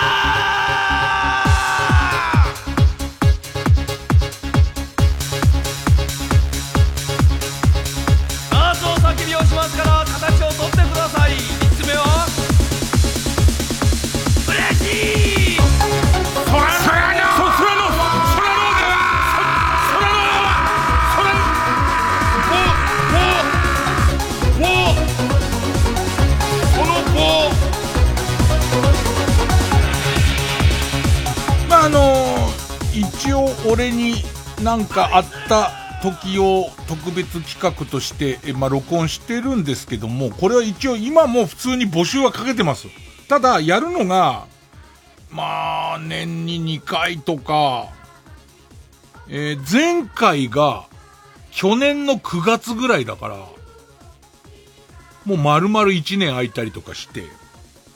でね、これね、久しぶりにやりづらいのは、まあ、例えばじゃあその、えっと、去年の9月以降聞き始めた方が、突然このコーナーやられると戸惑うな、もう本当に不思議なコーナーなんで、ラジオでしかありえない、深夜ラジオでしかありえないコーナーで、かといってバカ笑いするコーナーでもなく、なんか、変な感じのすることっていう、まあ、よく脳がゾワゾワするようなことって言うんですけど、えっと、そういう体験談を送ってもらうコーナーで、まあ、戸惑うと思うんですよね。ええあのー鬼祈祷鬼祈祷慣れしてる人が、鬼祈祷の人が、あのーこれを聞いちゃうと、急にどうしたどうしたって戸惑うんじゃないかっていうのがあって、開ければ開けるほど、こうなんかその、やった時に周りがざわめいちゃうから、やり、やりづらいっていう、まあ、同じようなことが、俺の登校拒否からの中退ってこういう感じなの。あのね、最初なんか連休明けについ休んじゃうんだよね。でいて感覚が空くと、お、あいつ来たぜみたいになっちゃうから、うん、いいか、なんつって。で、ね、その感じになっちゃうんですけど、あの、俺と違うのは、根強い人気があるって。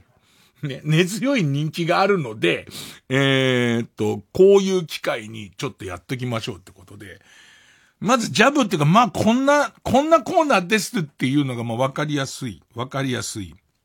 わかりやすいのか？え、ペンネームごめん公務さん。私は中学生までの間、中学生になるまで、私という字、私という漢字を書き間違えていました。母親か、母親や先生からも注意され、自分自身も書くたびに、間違えないようにしなきゃ、間違えないようにしなきゃと考えながら書いていました。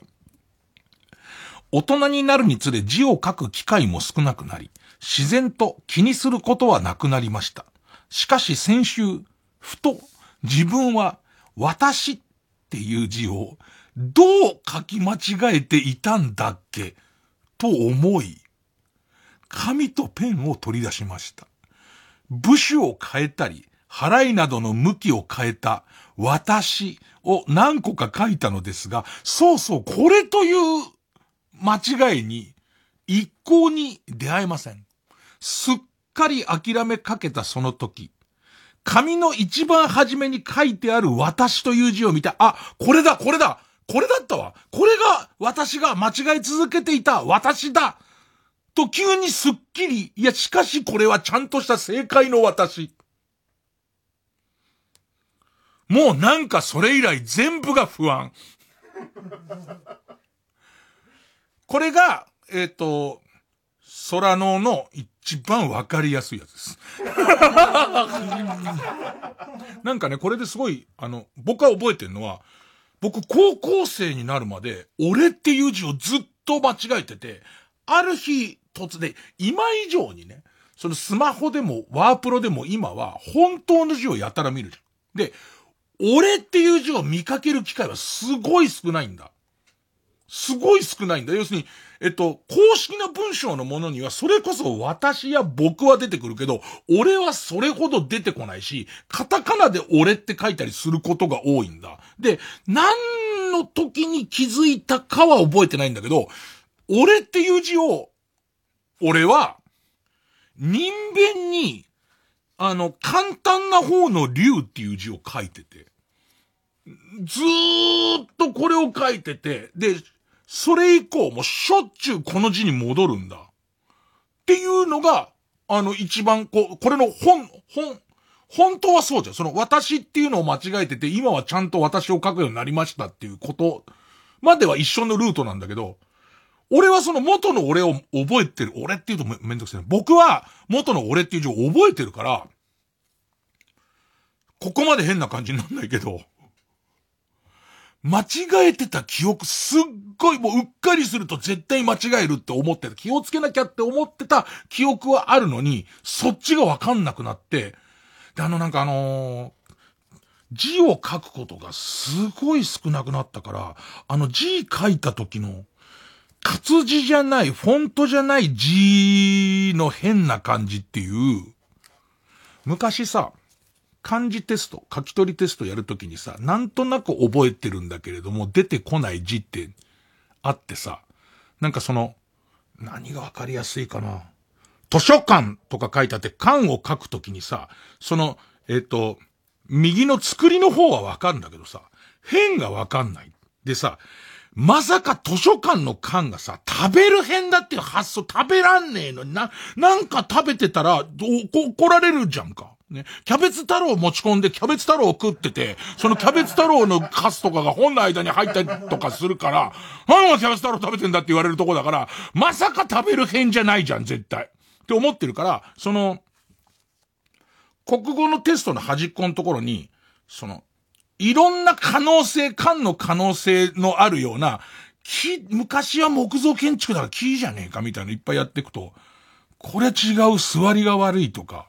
で、途中はその作りのあの、勘っていう字を二つ重ねたようなやつまで書いてさ、もうなんだかわからないもんいっぱい書いてるっていうケースがあるじゃんか。もはや、もうで、たまたま食べる辺書いたところで、あ、これだってビシッとくるやつあるじゃん。もうちょっとさ、ビシッとくるものがない世界に入り始めちゃったから。一回正解にたどり着いてるのにそれを疑い始めたら、もう終わりだよね。もうこれが一番わかりやすいやつです。ね。で、ちょっと上級編のやつなんですけど、えーっと、ラジオネーム非常口。僕は、僕は幼少期の頃、幼少期の頃、いわゆる、イマジナリーフレンド。もう、いわゆるがそうでしょ。イマジナリーフレンド、想像、想像上、想像上の友達というものがいました。ちょっとわかんじゃん。ちょっとわかんじゃん。ね。えーこのフレンドは3人いて、いつも僕の周りで騒いでいるイメージでした。僕が4、5歳の頃、僕の心の中には僕にしか見えない友達が3人いるんや。と、父に話すと、父はその話を面白がり、僕に詳しく聞いてきました。なので、僕は一人目のイマジナリーフレンドの名前、オリ。男の子。とその性格を話し、次に、ヘジ。女の子の話をしたのですが、この時点での父の反応を見て、あ、これは少しおかしいことなんだ、と思い、オリとヘジはそのまま紹介したけど、最後の一人を隠して、その場で、ブツブツという新しい架空のフレンドを作り出して紹介しました。とっさに、ブツブツは、肌がブツブツしてると思うやろうけど、いつも、独り言をブツブツ言ってるから、ブツブツやねんと、よくわからない設定をひねり出しました。さて、大人になり思い返してみると、オリとヘジはよく思い出せるし、ブツブツの剣もこの通り思い出せるのですが、僕が、なぜかとっさに父から隠した三人目のことが思い出せます。気持ち悪いだろ？気持ち悪いだろ？この気持ち悪さなんですよ。思い、だからなんだろうね。でもちょっと、いいなって思うのは本当にリアルなのは、なんかその最初調子乗って喋って、子供ってめちゃめちゃさ、空気読むじゃん。ね。あれ？これ違うな っていう、来いもっと来いもっと来いと思ってんのに、ね。その、えーっと、オリとヘジを、ま、ざっと言ったけど、三人目の一番大事な主要キャラの、多分、それなりにエッジの効いたやつだと思うんだよね。だから親の、ちょっと待てっていう。この感じって、このまま出したらこれ惹かれんなと思って、隠そうと思うわけだもんね。少なくともその、ブツブツよりも、相当変なやつだよね。相当変なやつだよね。それが、隠したっきりっていう。でいて、この隠したっきりがどっかにいる感じなんだよね。どっかにいる感じの、何、何それっていう、で、おそらくこれを、この深夜、深夜の共有体験で、こう、リスナーと聞いて、この話他の人にしようと思っても、あんまりこう、昼間にこの話を、ちゃんと理論整然としても、え、それで、それで、結局、いや、結局とかないんだけどっていう。で、またこれもさ、調子こいってさ、その根強い、こ、このコーナー好きな人がいるから、それあの調子こいて、な、なっつってるじゃんか。な、なっつってんだけどさ、聞いてる人のコンディションとかテンションによっては、なんだよ。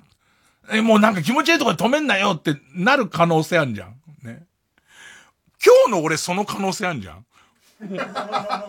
俺家だから。俺家だから。おい、伊集院それなんだよその、ブツブツ、ブツブツもすげえ気持ち悪いけどっていう。とっさに出すにはブツブツが気持ち悪いのに、なんなんだよそいつっていう。急に。で、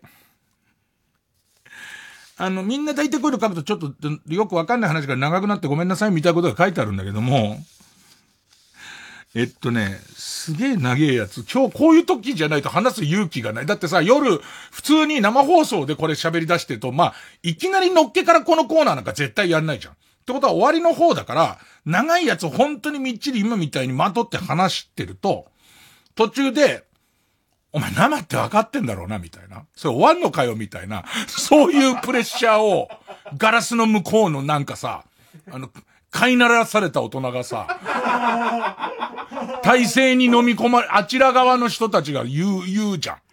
ああいうさ、ね。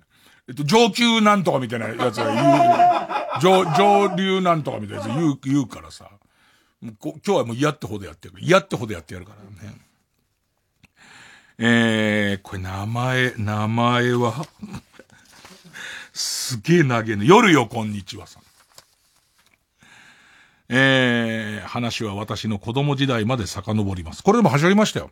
私の子供時代まで遡ります。私は父の勧めで、小学校1年生の頃からボクシングを習っていました。私の父はちょっと変わった人で、私が小学校に入る前ぐらいから、特に仕事もせず、ずっと家にいました。家にいて毎日何をしてるのかは、子供の私にもよくわかりませんでしたが、お酒やギャンブルに溺れるでもなく、浮気などもなく、まあ、子供から見たらね。だからといって、育児や家事を熱心にこなすわけでもなく、ただ家にいたように思います。私は子供ながらに、お父さんはちょっと変わってるなと思っていましたが、それ以上に父のことが大好きでした。そんな父の勧めで始めたボクシングですが、なぜ父が小学校1年の私にボクシングを勧めたのか理由はわかりません。父の趣味はマラソンで、ボクシングなど格闘技とは無縁な人です。大人になってから聞いたところ、当時はちゃんとした理由があったかもしれないけど、もう忘れてしまった、とのことでした。父は私のボクシングの練習に熱心に付き合い、ジムのキッズクラスの授業時間の前後に付きっきりで練習を見てくれました。父にボクシングの経験や知識はなかったのですが、本で調べたり、ジムのトレーナーの人に聞いたり、他の人の練習を参考にしたりして、私の練習メニューを考えてくれました。結構な熱の入れようでしたが、その割にはスパルタ方面へ傾倒することもなかったので、私にとってボクシングは父と二人で一生懸命取り組める、とても楽しい時間でした。うん。私はもともと運動神経が正直かなり高かったので、ボクシングもめきめきと上達し、ジムの会長やトレーナーの方からも高い評価をいただいていました。父独自の練習方法はちょっと変わったものも多く、その一つが問題になるんですが、ここまでは前置きです。ね。空脳の難しいのはね、はしょると、これでも結構はしょってんですけど、はしょるとわかんなくなっちゃうんです。ある日、心をコントロールできる選手は一流と言い、心と体は決して別のものではなく、密接につながり合ってるというようなことを教えてくれました。そして、心をコントロールするには、心の中で仮面をつけろと言い出しました。例えば、運動会の徒競走の前など、走る、早く走る必要があるときは、心の中でチーターの仮面を被る姿を想像しろと言うんです。そんな感じで戦い用の仮面を心の中に準備しておいて、ボクシングのスパーリングや試合の前になったら目を閉じて集中して、心の中で仮面を被れ。そして、試合が終わったら必ず仮面を脱ぐように。仮面については、父はいろいろうるさくて、仮面を用途に分けて、複数用意しておいて、それを心の中で専用の箱にしまっておき、使う時になったら、それぞれの箱から取り出し、使い終わったらまた専用の箱にしまう。さらに普段、寝る前など、心が落ち着いている時に、箱から仮面を取り出し、磨いたり、手触りを確認しておくようにと。あと、仮面のデザインは自分で考えて、それを他の人、当の父にさえも決して言ってはならないとも言っていました。このやり方が、ね、おそらくみんな変な顔してるでしょう。ね。俺も家でそうしてる。このやり方が功を奏したのか、いくつかのジュニアの大会で優勝もしました。私は単純に仮面を被る。ということがかっこよく、また実際にボクシングの成績も良かったので、この仮面を使ったやり方にのめり込んでいきました。そして学校での勉強用の仮面、家でお手伝いをする時用の仮面など、次々と新しい仮面を心の中に作っていき、前世紀になると、秋広くんと遊ぶ用の仮面、そうたくんと遊ぶ用の仮面など、どんどん細分化されていき、細かくは覚えていないのですが、数十を超える仮面があったように思います。今でこそ曖昧にしか思い出せませんが、当時は専用の箱も含めて管理は完璧で、いつでも必要な時に必要な仮面を取り出したりしまったりすることができました。さて、私のボクシングですが、私が中学生時代に交通事故にあったこと、母が父と私が二人きりで熱中することに、焼き餅半分で徐々にいい顔をしなくなったこと、父が急に興味を失ったことなどが重なり、高校進学と同時に辞めてしまいました。ボクシングをやめたのと同時期あたりで、心の中で仮面をつける習慣もだんだんとフェードアウトしていきました。大人になった今では全く仮面をつけることはなくなりましたが、他の人に比べると多少心のスイッチのオンオフ、気持ちの切り替えみたいことは自分はうまい方かなと思います。この後の衝撃の一行を聞いてほしいんですけど。前置きが長くなってしまって申し訳ない。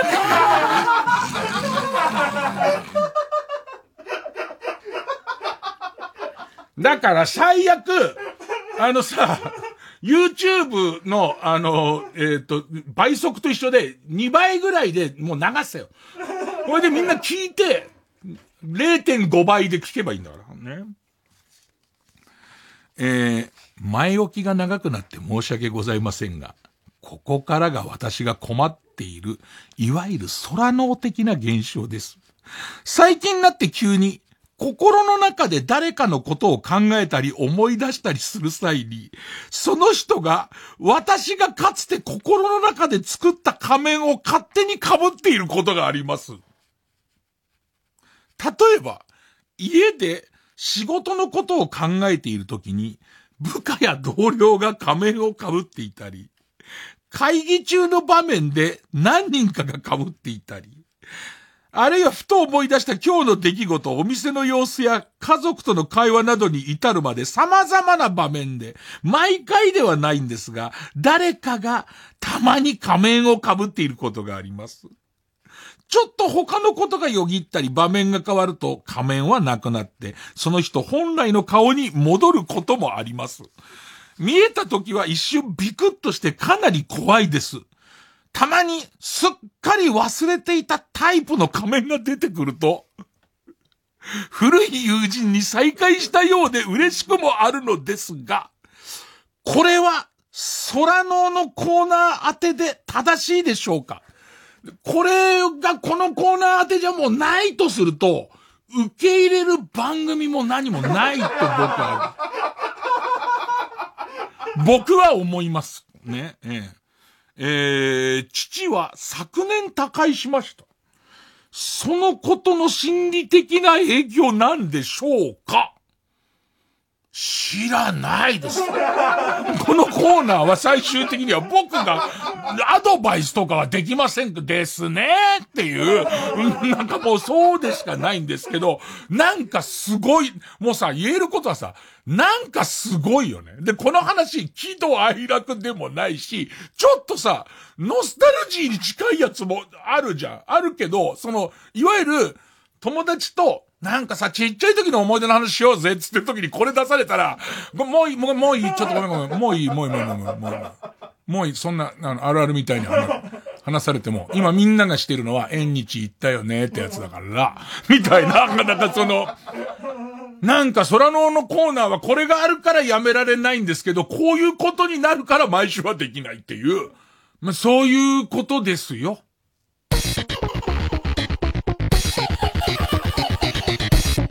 曜ジャンク、伊集院光る深夜のバカ力。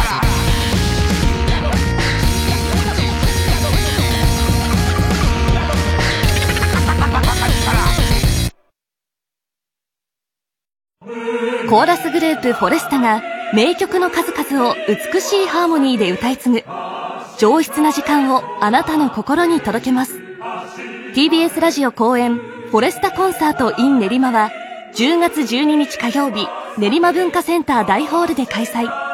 詳しくはサンライズプロモーション東京。0570-003337 0570-003337まで。TBS ラジオ公演ゴッホ展響き合う魂ヘレーネとフィンセント。東京上野公園の東京都美術館で9月18日から開催。お問い合わせはハローダイヤル050-5541-8600詳しい情報は TBS ゴッホ展で検索。毎週金曜夜12時からの「マイナビラフターナイト」では今注目の若手芸人を紹介しています。ゆうザトウイチ見て泣きます。すごい大人。空っぽだよ。入れてこいマイナビラフターナイトは毎週金曜夜12時から。TBS ラジオジャンクこの時間は小学館中外製薬マルハニチロ伊藤園ホテルズ他各社の提供でお送りしました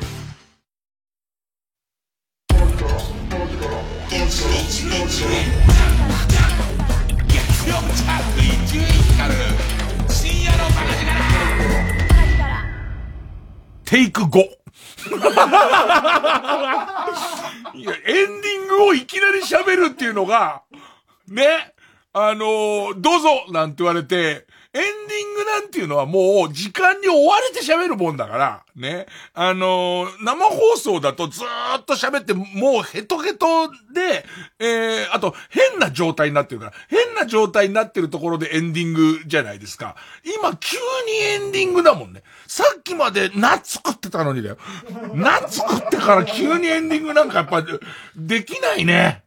あのー、急にオープニングの方はまだできそうなんだけど、えーっと、月曜日の今夜中の3時ちょっと前ぐらいだよね。うわぁ、俺何してんだろうな。一応、その、明日から2週間は、えー、ラジオに触れないって決めて、で、今、日曜日の、まあ、よ、夜つっても、8時とか、えーそういう状況なんですよ。ね。で、まあ、日曜日の夜8時過ぎみたいのって、やっぱ月曜の深夜3時のテンションになんないね。えー俺寝てんのかな？なんかね、多分、朝はもうルーティンになってるから、あの、起きちゃうと思うんだよね。朝の番組のテンションで起きてはしまうと思うんだけど、夜はどうしてんのかな？ここがさ、この今俺別にその、まあ、3分から5分ぐらいいくらでも喋れると思って、いつものエンディングの感じでダラーっと喋ってか喋れると思ってさ、安請けしてさ、ディレクターの金子に、あとどれぐらいあれば一番帳尻が合うの？みたいな。今まで撮ったもの全部集計してこと合うの？みたいな話をして、でいて、まあ、5分も喋ってくれれば、それで、あの、うまくいきますって言われたんだけど、この分だと多分どっかでスキャットマンが流れてんな。あんまり喋ることがないっていうことに、今気づいたよ。多分、えー、まあ、みんなも聞いてんだろうけど、どっかでスキャットマンが結構長い時間で流れ。なんならこの後もう一曲流れる可能性が。否めないね。だから、あのー生放送をずっとやってきて、まあ、人によっては伊集院くんはずっと生で偉いねって言ってくれる人はいなくもないんだけれども、結局できねえんだよね。あの、録音放送。え？もうエンディング何回撮ってんだったら、ごめんごめん、ちょっとごめん、ちょっとごめん、なんか、なんか思いつかないからもう一回つって、ね、ずっと喋ってっかんね。生放送が一番いいや。生放送はね、あの、なんなら終わるから。ね。みんなすげえビビった目で見てるよね。あれこいつ、一旦やめてもう一回。もう、もういいとこまで来てる。まさか、一旦やめてもう一回って言うんじゃあれば、全員が俺と目を合わせないんだけど、今のはエンディングとしてはちゃんとしたトークだったのね。どうなの？今のは。今のはエンディングとして成り立ってんの？成り立ってないの？そこをみんなが胸を張って、いや、伊集院さん。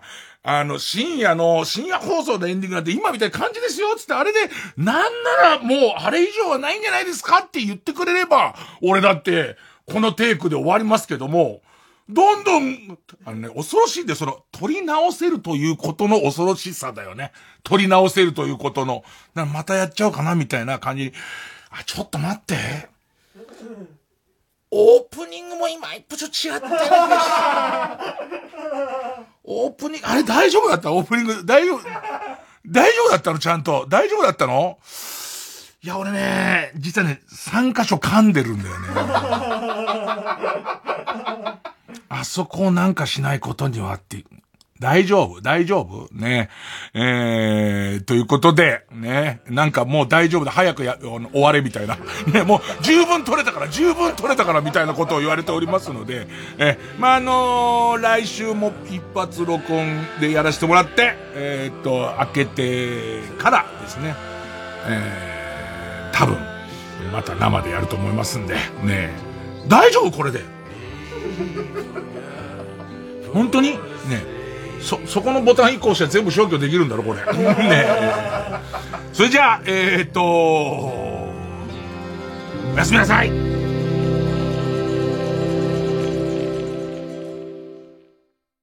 渡辺まりなです。9月24日金曜日夜8時から放送のマリナ高見真希の大人の女子会へようこそ。私、渡辺まりなとモデルの松本高美さん、シンガーの野宮真希さんで大人女子トークしていきます。番組ではあなたからのメッセージを募集中。今思うこと、気になることなど自由に送ってください。私たちへの質問もまだまだお待ちしています。送り先はメールアドレス sp905 アットマーク tbs.co.jp マリナ高見真希の大人の女子会へようこそは9月24日の夜8時から TBS ラジオ 90.5MHz 月曜夜9時30分より放送中かまいたちの「ヘイタクシー」番組グッズは絶賛発売中。3時3時3時3時！3時です